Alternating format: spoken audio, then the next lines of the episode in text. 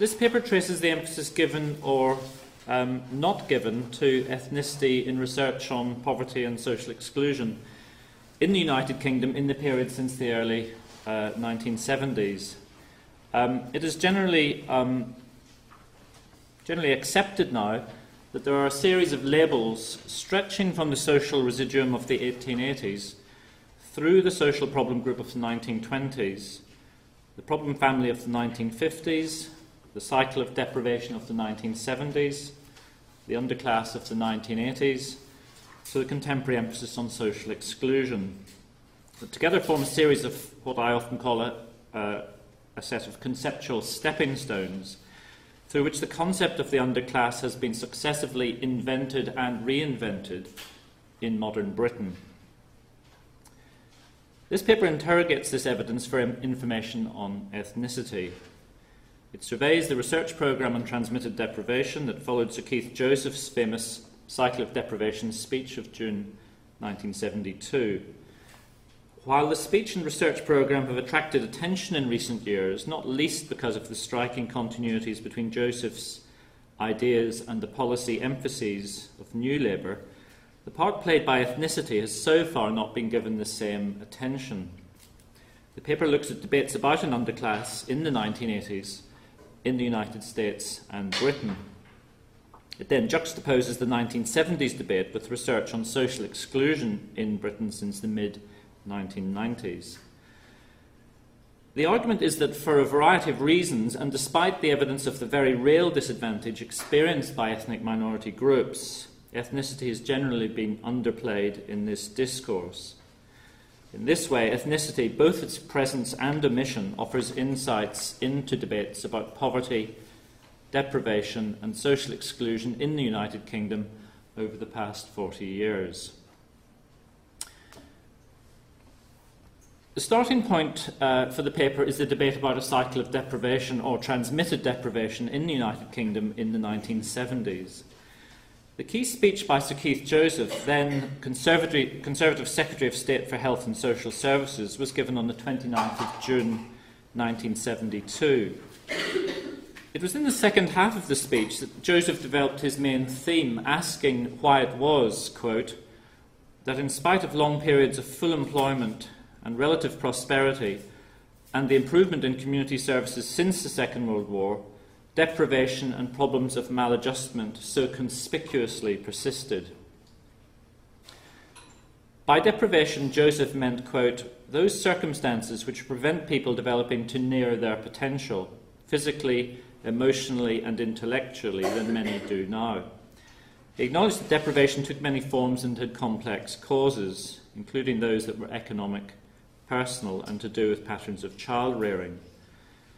But he continued, quote, Perhaps there is at work here a process, apparent in many situations but imperfectly understood, by which problems reproduce themselves from generation to generation.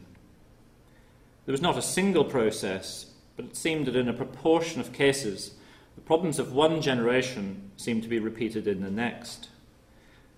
Part of Joseph's speech was a call for more research and a recognition that the cycle was poorly understood.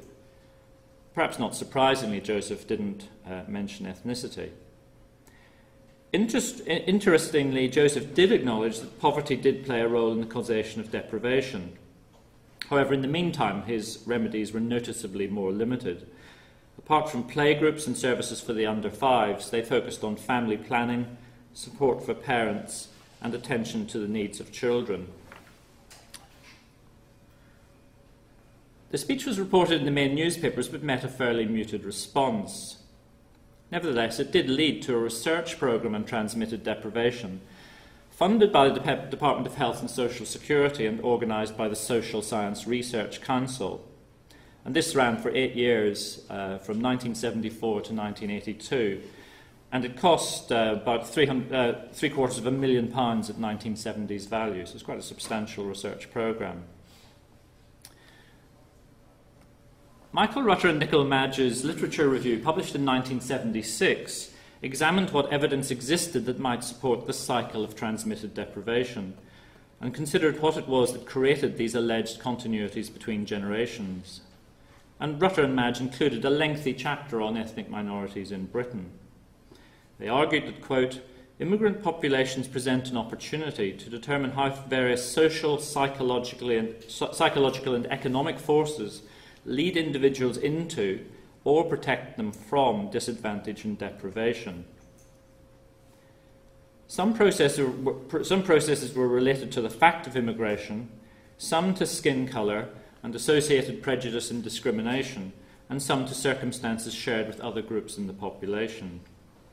Their survey covered physical health, parenting and child care behaviour, psychiatric disorders, crime and delinquency, ability, attainment and education, employment, housing and discrimination in housing, and race relations.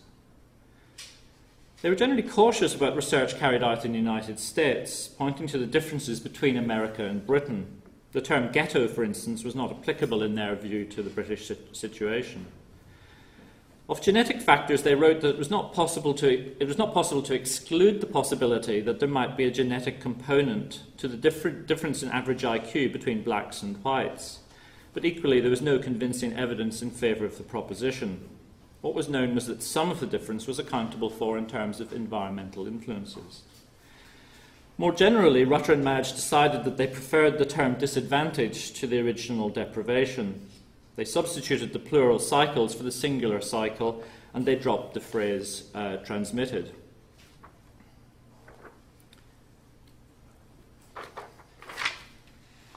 And these changes would have a, an important bearing on the research programme as a whole. The Joint Working Party on Transmitted Deprivation noted in August 1974 that research was needed on what they called colour. Skin colour, in their view, was a strong indicator of deprivation of various kinds, but res- research was needed into the circumstances in which it, it existed, the reasons for the connection, and the extent to which these connections were involved in the transmission of problems across generations. Nevertheless, the Joint Working Party did not commission much, if any, research on ethnicity, and in November 1977 it said it would simply commission a literature review on, uh, quote, the influence of ethnic origin. And this review was carried out by two researchers called Alan Little and Diana Robbins, uh, then based at Goldsmiths uh, College in London. Little and Robbins noted that there was evidence of uh, inequalities over time, but also of a widening gap between the life chances of ad- adult and uh, adolescent uh, black people and between the black and white uh, sections of society. The negative evaluation by the white majority of genetically transmitted skin colour, as well as uh, of socially transmitted customs, skills, re- religious beliefs, arts, and language was paralleled and compounded by sex and culture based sectarian discrimination.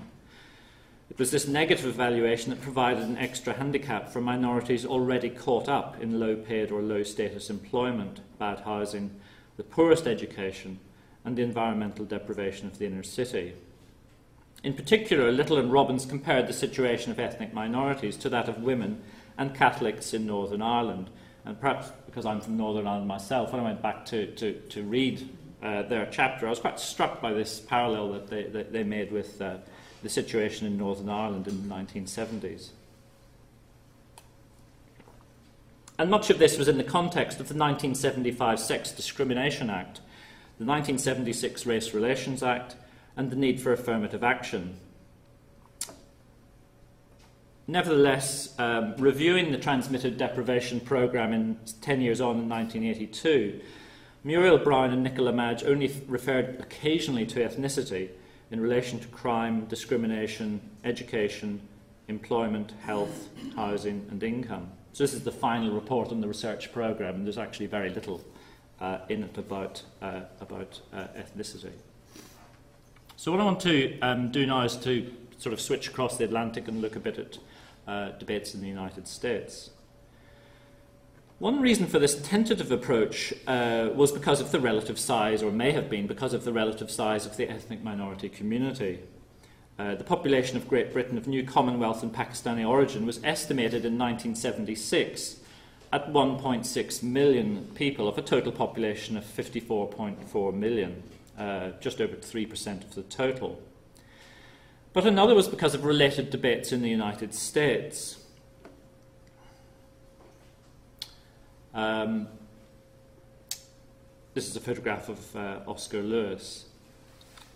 Fieldwork in Puerto Rico gave Oscar Lewis, professor of anthropology at the University of Illinois, the chance to test out his theory of the culture of poverty. And the classic account appeared in the introduction to a book called La Vida, 1966. Kind of a good example, I think, of how an academic can make their, make their name with sort of basically one uh, deceptively simple um, idea. Um, in this uh, work, Lewis compared 100 uh, low income Puerto Rican families from four slums in Greater San Juan with their relatives in New York. He wrote that as an anthropologist, he had tried to understand poverty as, quote, a culture, or more accurately, as a subculture, with its own structure and rationale, as a way of life which is passed down from generation to generation along family lines. Thus, the culture of poverty was not just a matter of economic deprivation, but had a positive connotation. It had advantages for the poor, and indeed it was arguable that without it they would be unable to carry on. Thus, the culture of poverty was, quote, both an adaptation and a reaction of the poor to their marginal position in a class stratified, highly individuated capitalistic society. Lewis argued that one characteristic of adults as opposed to children was the way that the poor did not participate in or were integrated by the major institutions of the larger society. People with the culture of poverty, it was alleged, did not belong to trade unions, were not members of political parties, um, were not participants in the welfare system, and did not make use of banks. It was uh, what he called uh, this low level of organisation that gave the culture of poverty its marginal quality in a highly complex and organised society. Even so, Lewis uh, was quick to uh, point out that the culture of poverty was not just an adaptation once established, it tended to perpetuate itself through the generations because of its effect on children. By the age of six or seven, argued Lewis, children, quote, have usually absorbed the basic values and attitudes of their subculture and are not psychologically geared to take full advantage of changing conditions or increased opportunities which may occur in their lifetime. Overall, Lewis argued that improved economic opportunities were not the whole answer uh, it was easier to eliminate poverty than the culture of poverty. Uh, and I don't really have time, I don't have time in the paper to, to kind of talk about the very extensive critique of the culture of poverty which was, was put forward uh, by Charles Valentine and other people. Earlier writing on black families had continued to ex- exert an important influence on debates in American social policy in the 1960s. Uh, Franklin E. Frazier's The Negro Family in the United States, in particular, uh, had gone through numerous editions and became known to successive generations of social scientists. But its most direct link with policy came with the Moynihan Report on the Negro family, published in 1965. Its author, Daniel Patrick Moynihan, wrote that, quote, Negro social structure, in particular the Negro family, battered and har- uh, harassed by discrimination, injustice, and uprooting, is in the deepest trouble. A quarter of urban black marriages were dissolved, one in four black births were illegitimate, and a quarter of black families were headed by females, uh, according to Moynihan. Overall, Moynihan claimed that the breakdown in the black family had led to a startling increase in welfare dependency, noting that 14% of black children but uh, 2% of white children were in receipt of aids for uh, were in receipt of aid for families with dependent children, uh, or the welfare benefit called AFDC. Moynihan argued that the steady expansion of this welfare program charted the steady disintegration of Negro family structure in the previous generation. At the centre of what Moynihan called the tangle of pathology was the weakness of family structure. And it's been suggested, and I think this is an interesting argument, it's been suggested that the publication of the Moynihan report led to a kind of intellectual void in which liberal scholars were deterred from discussing issues of individual behaviour a void that was filled by neo right commentators in the 1980s and uh, um, deterred from discussing issues of individual behaviour in, in, in, in, in white uh, people as well. Certainly, Michael Rutter and Nicola Madge remained sceptical about Oscar Lewis's culture of poverty, claiming it was unlikely it was relevant to Britain. Uh, overall, Rutter and Madge concluded that the culture of poverty concluded, quote, that the culture of poverty concept is inadequate for an analysis of British society. So, what I want to turn to now is to look at um, the underclass debate in the UK in the 1980s. Interestingly, when the term underclass was used in discussion of British society in the early 1970s, it was usually in relation to the position of ethnic migrant workers. In, in 1973, Anthony Giddens argued that where ethnicity served as a disqualifying factor in the labour market, and where ethnic groups were concentrated in the poorest paid jobs, or were unemployed or semi employed, it was possible to talk about an underclass. Giddens accepted that the size and demographic composition of the United States made it something of a special case.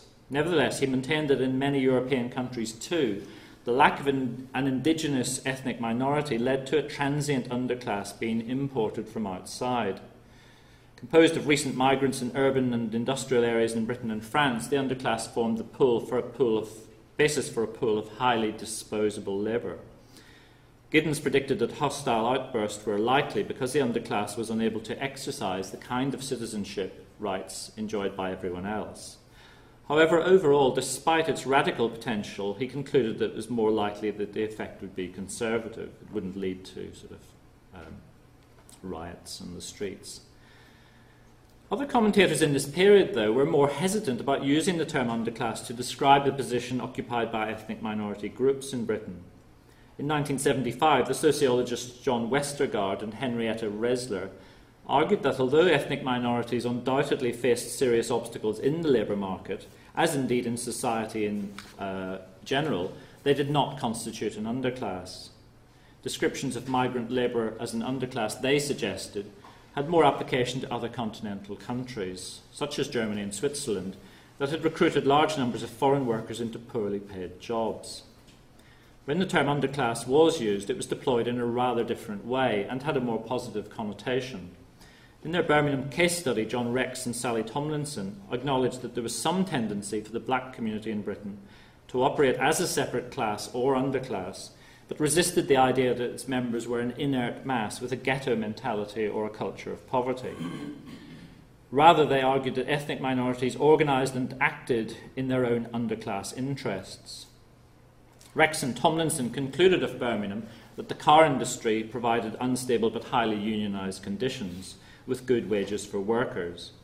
Other factories and foundries had few unions and provided work that was poorly paid but secure. They can claim that distinctions of this kind in the labour market were a, a quote, necessary but not sufficient condition of the emergence of an underclass. Moreover, the underclass debates of the 1980s focused much more on long term unemployment in the white working class population. And if you even look at the, the work of Charles Murray, probably the most prominent um, right wing uh, commentator, he actually says very little about uh, ethnicity in the British context. So I'm just going to go on to say a bit about the underclass debates in the United States. This, of course, was the complete opposite of the United States, where much of the underclass debate was predicated on the notion of racial difference uh, as is brought out, I think, in, in this uh, quite nice time, uh, time cover from 1977. The most interesting commentator, I think, on the underclass in the United States is William Julius Wilson from the University of Chicago. Um, one of William Julius Wilson's points uh, was that following the debate about the Moynihan Report, 1965, Liberals had let, left discussion of these issues to the Conservatives. So the debate is really dominated by people like uh, Ken Auletta. Nonetheless, Wilson pointed out that poverty in the United States had become more urban, more concentrated, and more firmly entrenched in large cities, especially the older industrial cities with large and highly segregated black and Hispanic residents. This increase in ghetto poverty was mainly confined to cities in the northeast and midwest, and much of his work was done on Chicago. Wilson's argument was that historical discrimination and, and uh, migration to large cities that kept the urban uh, minority population relatively young created a problem of uh, weak labour force attachment, especially uh, among urban blacks. Especially since 1970, this had made them particularly vulnerable to industrial and geographical changes in the economy. These problems were particularly severe in the ghetto neighbourhoods of large cities because the poorest people lived there and because the areas had become less diversified. Since 1970, inner, inner city neighbourhoods had experienced a migration of middle and working class families to the suburbs. Combined with the increase in the number of poor uh, caused by rising joblessness, this meant that poverty was more sharply concentrated in these areas. The number of inner city neighbourhoods with poverty rates above 40% had increased dramatically. It's particularly interesting, I think, the way in which Wilson, uh, as a sort of liberal scholar, deals with the issue of, uh, the issue of behaviour. Wilson conceded that by the 1980s there was a large subpopulation of low income families and individuals whose behaviour contrasted with that of the general population. In contrast, in the years before 1960, inner city communities had shown signs of social organisation. People had a sense of community, they identified with their neighbourhood, and they adopted norms and sanctions against behaviour they regarded as wrong. Wilson argued that the central problem of the underclass was uh, unemployment that was reinforced by an increasing social isolation in impoverished neighbourhoods. What he called weak labour force attachment was caused by two factors macro structural changes in the wider society and economy and, in, and the social milieu of individuals.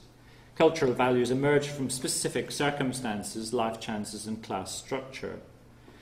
Like other writers had done in the 1960s, he argued that culture and behaviour uh, were essentially an adaptive response to the circumstances that individuals found themselves in. The transmission of these beliefs or practices was part of what Wilson called concentration effects.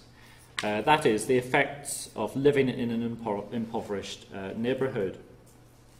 It followed then that the problems of the underclass could be most meaningfully addressed by a comprehensive programme that combined employment and social welfare policies and featured universal rather than race or group specific measures.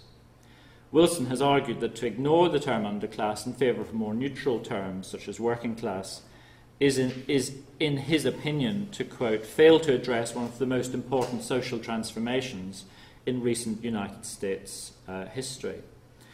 So, what I want to do in the final section is, is just to turn briefly to the issue of social exclusion.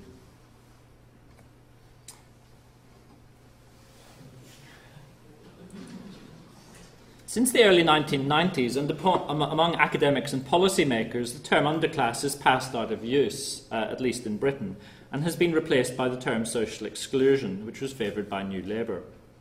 In December, 1977, uh, in December 1997, for example, in a speech given at Stockwell Park School in the deprived London borough of Lambeth, Tony Blair outlined government plans to tackle the problem of social exclusion and the speech marked, marked the launch of the government's new social exclusion unit.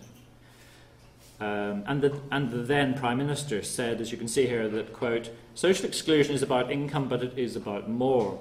It is about prospects and networks and life chances. It's a very modern problem and one that is more harmful to the individual, more damaging to self esteem, more corrosive for society as a whole, more likely to be passed down from generation to generation than material poverty. According to Blair, part of the answer lay in ensuring that those government departments concerned with the development of policy were coordinated more effectively. But Blair also argued that it was in people's own interests that social exclusion should be eliminated, typical, typical Blair. The issue was, quote, as much about self interest as compassion.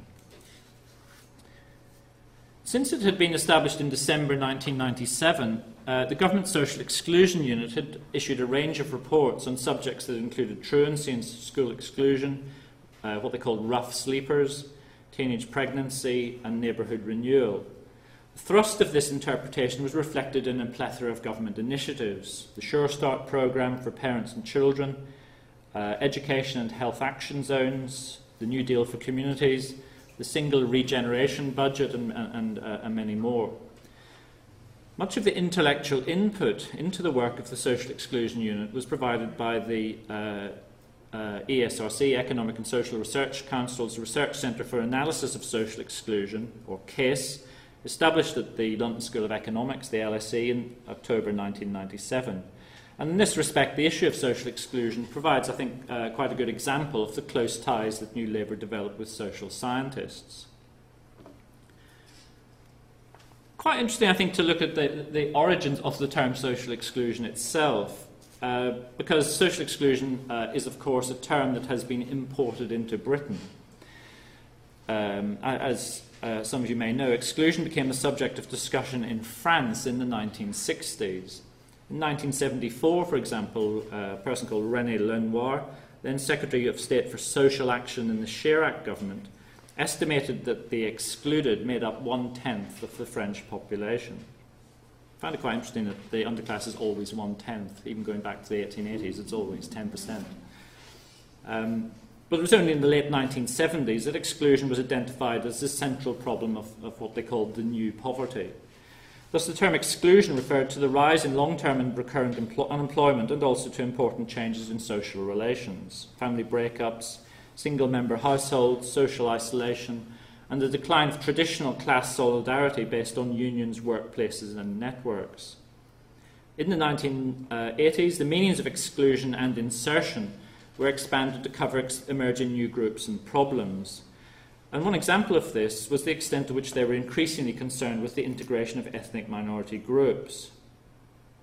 Uh, an ac- American academic called Hilary Silver describes how young se- second generation North African migrants from the housing projects of the sur- suburbs, the banlieue, uh, the outskirts of the city, uh, argued through their cultural associations that since they lived in France, they should have full citizenship rights. An official policy was adopted to integrate migrants that managed to keep the key, key elements of Republican solidarity discourse, but also tried to marry these with multicultural meanings and integration. Uh, thus, in terms of public policy in France, the many meanings of exclusion were expanded in the 1980s. Nevertheless, research on social exclusion in the United Kingdom has said, has said little about ethnic minorities, in part because, I think, of the legacy of the underclass debate. Uh, one prominent book uh, and this is in the, um, the, book edited by John Hills and uh, others. Uh, one prominent book noted of the United States that, quote, uh, the, the, underclass is usually taken uh, to consist of several generations of people from ethnic minorities living in ghettos and in receipt of welfare, cut off from the mainstream of society and representing a threat to it. Being a member of an ethnic minority was perceived as a cause or risk factor for social exclusion, and ethnic background featured in discussions about educational attainment and education as a preventive factor. Uh, moreover, evaluations of particular policy initiatives have found that they have served ethnic minorities poorly. Um, the evaluation of uh, the policy and practice of Sure Start uh, in areas with numerically significant ethnic minority populations found that the local programs and the national evaluation had failed to address the question of ethnicity with sufficient rigour or sensitivity. Uh, they found that experiences and practices varied widely, and some local programs had abandoned the attempt to work closely with certain minority groups. Some services needed to be targeted to reach minority groups, and few uh, minority staff were employed in senior positions. And a report in the Guardian newspaper in July 2007 was headed, the headline was Sure Start Failing Ethnic Minorities. Um, nevertheless, the important point, and I don't have time really to develop this in the paper, I think, is that uh, initiatives, against so, uh, initiatives against social exclusion uh, have been in parallel with the emphasis on antisocial behaviour, uh, where this, I think, has been constructed largely as a problem uh, problem in inverted commas of the white working class population. So, I just want to finish with some sort of concluding uh, thoughts on all of this. This paper has attempted to trace the emphasis given or not given to ethnicity in policy and research on poverty and social exclusion in the United Kingdom in the period since the early 1970s. In his famous speech, Sir Keith Joseph said nothing about the extent to which families from ethnic minority groups might be caught up in his alleged cycle of deprivation. Moreover, ethnicity was very much neglected by the researchers funded through the Transmitted Deprivation Research Programme. Mainly, I think, because of the notoriety of the culture of poverty theory in the United States and the Moynihan Report of 1965. Um, the SSRC, um, the Social Science Research Council, was very unsuccessful in attracting applications from social scientists. In the 1980s, while underclass stereotypes in America were uh, uh, predicated on notions of race and on real evidence of the disadvantage experienced by ethnic minority groups, the parallel debate in Britain again said very little about ethnicity. Rather, it focused on the long term unemployment experienced by the white working class population. Writers on ethnicity and health uh, followed John Rex and dissociated themselves from the underclass thesis, arguing that despite the attempts of William Julius Wilson, uh, the term was part of a racist discourse and a vocabulary of uh, conic, uh, coded panic terms. And that comes from work by Rory Williams and the um, uh, Glasgow MRC Sociology uh, Unit, an article they wrote on, on health and ethnicity.